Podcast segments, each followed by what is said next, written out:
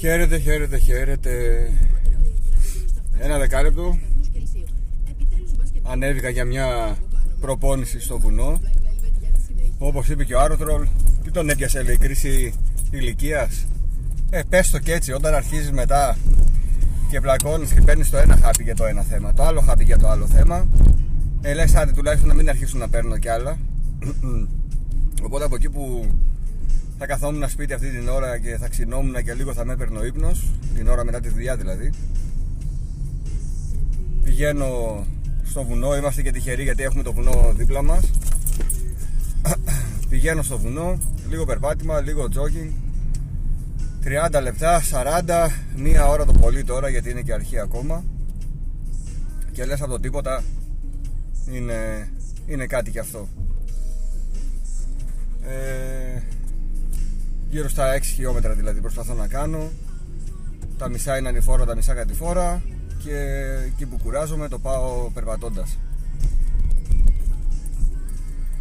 Αν και περπατάω αρκετά και στη δουλειά ώρες ώρες. Ε, το έβαλα στο πρόγραμμα. Νομίζω ότι είναι καλή συνήθεια αυτή χωρίς να θέλω να χάσω κιλά ή κάτι τέτοιο. Δεν ξεκίνησα γι' αυτό. Τώρα στα του gaming συνεχίζω. Το Hogwarts Legacy είμαι στις 7 ώρες περίπου. Ωραίο είναι. Δεν είναι κάτι που θα πάθει σοκ κάποιος που δεν έχει τρέλα με τον κόσμο του Harry Potter και αυτό το σύμπαν και το Hogwarts. Ε, αν όμως παίξεις και είσαι χαλαρός και απλά κάνεις τα quests και σε αρέσει και αυτό που βλέπεις γιατί αυτό που βλέπεις είναι πάρα πολύ ωραίο το παιχνίδι σε κερδίζει. Δεν ξέρω αν σε κουράζει.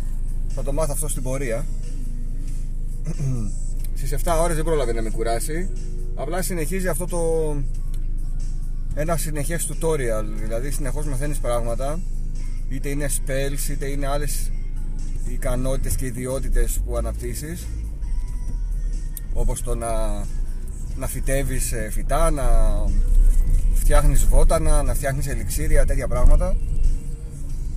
Συνεχώς κάτι μαθαίνεις ε, υπάρχει αυτή η μαγική ατμόσφαιρα λόγω της μουσικούλας που ακούγεται και όλα τα των μαγικών που συμβαίνουν στο Hogwarts οπότε δεν σε αφήνει να βαρεθείς. Βγαίνεις και εκτός του κάστρου πηγαίνεις και στο απαγορευμένο δάσος πήγα τουλάχιστον μια φορά. Εκεί αλλάζει εντελώς το περιβάλλον.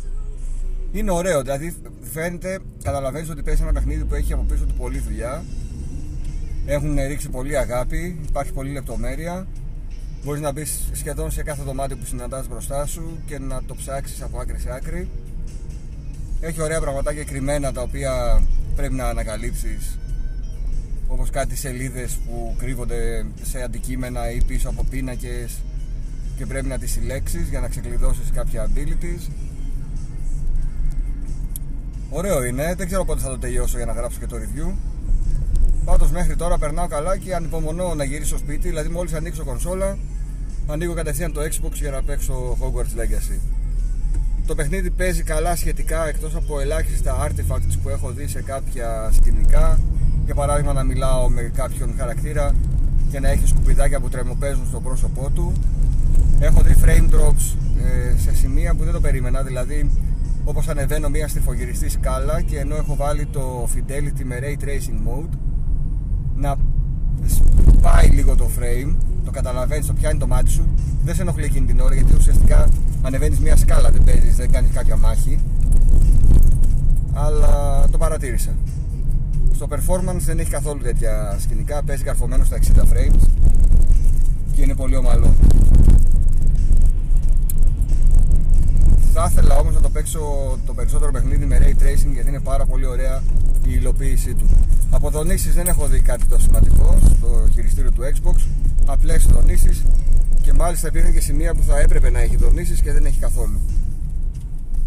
Ε, φαντάζομαι ότι κάποιος στο PlayStation αν έχουν εκμεταλλευτεί το DualSense δεν έχω διαβάσει κανένα review λογικά θα είναι πολύ καλύτερη η εμπειρία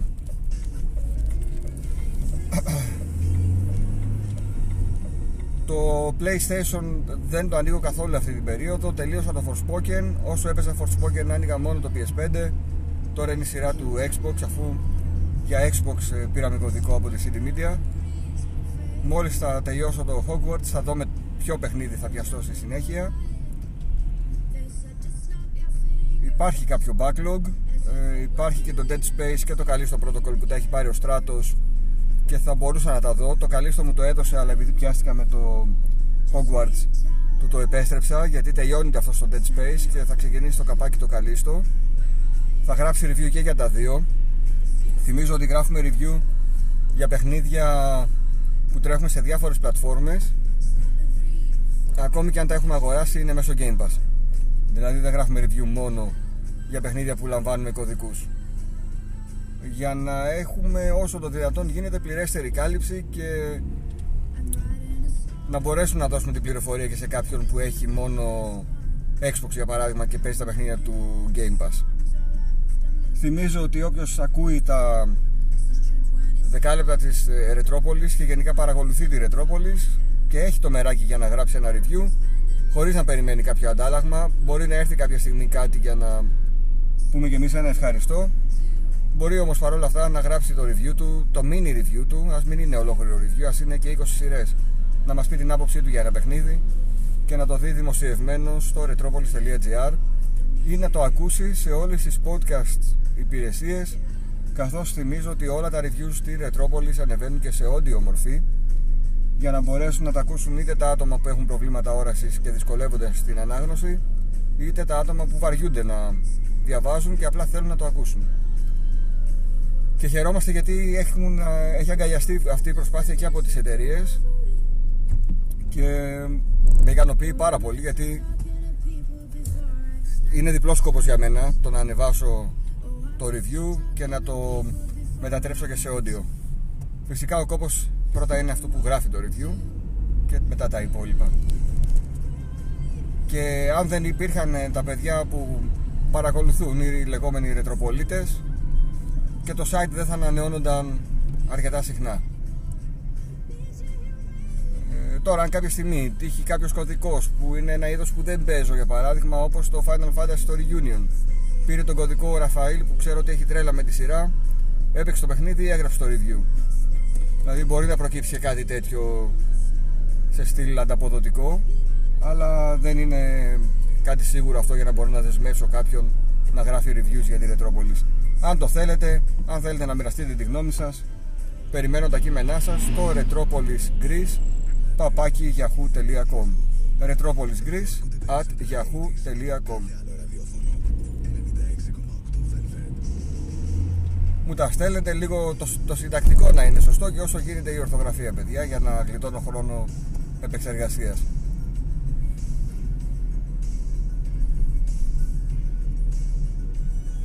Να πω ότι συνεχίζεται και η σειρά Κολόνης μια πολύ ωραία ιδέα που ξεκίνησε ο Amiga έχει περάσει από διάφορα άτομα και έχουν παίξει αρκετά παιδιά. Ε, τελευταίος που έπαιξε και θα σας έλεγα να, να μπείτε στο κανάλι του Super Retroid του Βασίλη και να δείτε τον Βασίλη να παίζει το Toki στην έκδοση του NES και να προσπαθεί να βγάλει δύο bosses σε 15 λεπτά, σε 15-20 λεπτά.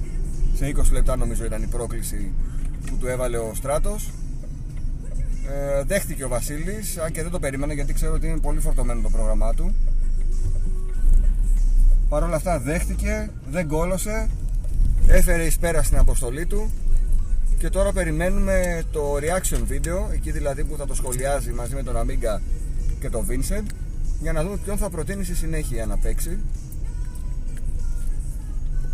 Και αν ο νέος προτινόμενος θα κολώσει ή θα φοβηθεί και δεν θα γυρίσει το βίντεο.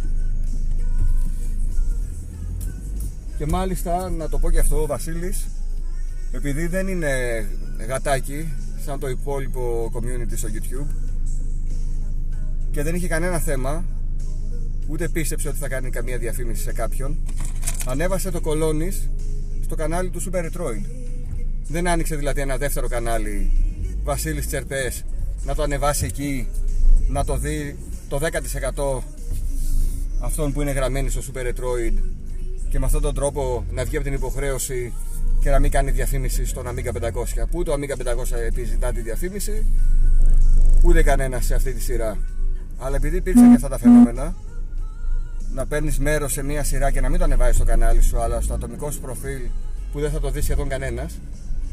Θα ήθελα να πω ένα επιπλέον μπράβο στο Βασίλη, το Super Retroid, γιατί μπορεί να έχει κατηγορηθεί πάρα πολλές φορές από πολύ κόσμο, είτε δικαίως είτε αδίκως, αλλά εκεί που πρέπει ο Βασίλης είναι ντόμπρος και αυτά που είναι να πει ή να κάνει